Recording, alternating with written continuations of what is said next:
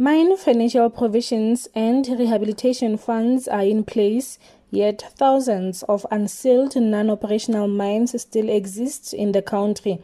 This is the number one cause of illegal mining. The discovery of 20 bodies alleged to be that of illegal miners in Orkney Northwest further highlights mine rehabilitation legislations that are not implemented. David van Wyk from the Benchmark Foundation. As the Benchmarks Foundation, we are very concerned by the fact that we have about 2,000 abandoned, derelict, and ownerless mines in this country, despite the fact that the Minerals and Petroleum Resource Development Act is very, very clear about mine closure. It describes what steps need to be taken in terms of mine closure. It also discusses what penalties there should be for mining companies that do not close properly. Van Wyk says billions have been set aside to rehabilitate unused mines, but that money have barely been used. There's also a mine closure fund of 50 billion rand for the closure of mines in the country. And that fund hasn't been used properly. It has hardly been used at all. Our concern as the Benchmarks Foundation is the fact that we have legislation,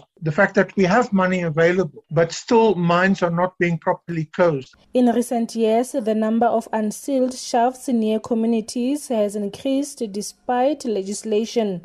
Van Wyk elaborates. I can point you to uh, Mintails just in the last five or six years has been abandoned in the Randfontein area. Central Rand Gold was abandoned in the last two years in the Rivoli area, and so on. Now, these mines are always located very close to communities, and they pose a very serious risk Mining companies have previously sealed abandoned mine shafts, but this proved to be a futile exercise. Illegal miners open the shafts again.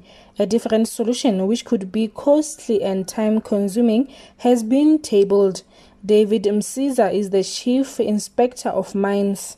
We've been working together with the mining sector to ensure that they seal off the working places. In fact, in the Free State, because of the challenges of after they've sealed off, the illegal miners will break off the seals. So what uh, we've encouraged them to do is to is to fill uh, those shafts, which they've started the uh, the uh, the, uh, the process of actually doing that. Meanwhile, mining companies attest to knowing their responsibility, but say bureaucratic processes are slowing down the process, as explained by James Wellstead from Sibanye-Stillwater Mine.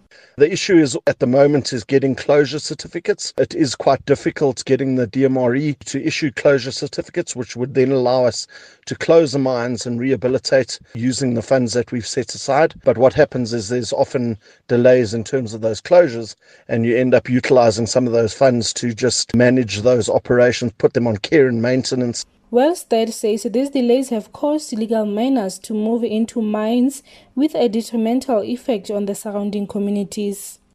There are issues if we don't get closure certificates with illegal mining because then the uh, communities or the illegal mining gangs have got access to those operations. We're obviously not actively mining in those operations, so they effectively, if they can get in, they can then continue to mine, and that creates ongoing problems as we've seen with roads collapsing, water pipes, electricity to the uh, communities, and then general, uh, obviously, safety and health issues because these gangs are often armed and violent. While mining has been the economic mainstay for many years, it is communities who now bear the brunt of the legacy left by mining. Debro Package in Mahikeng.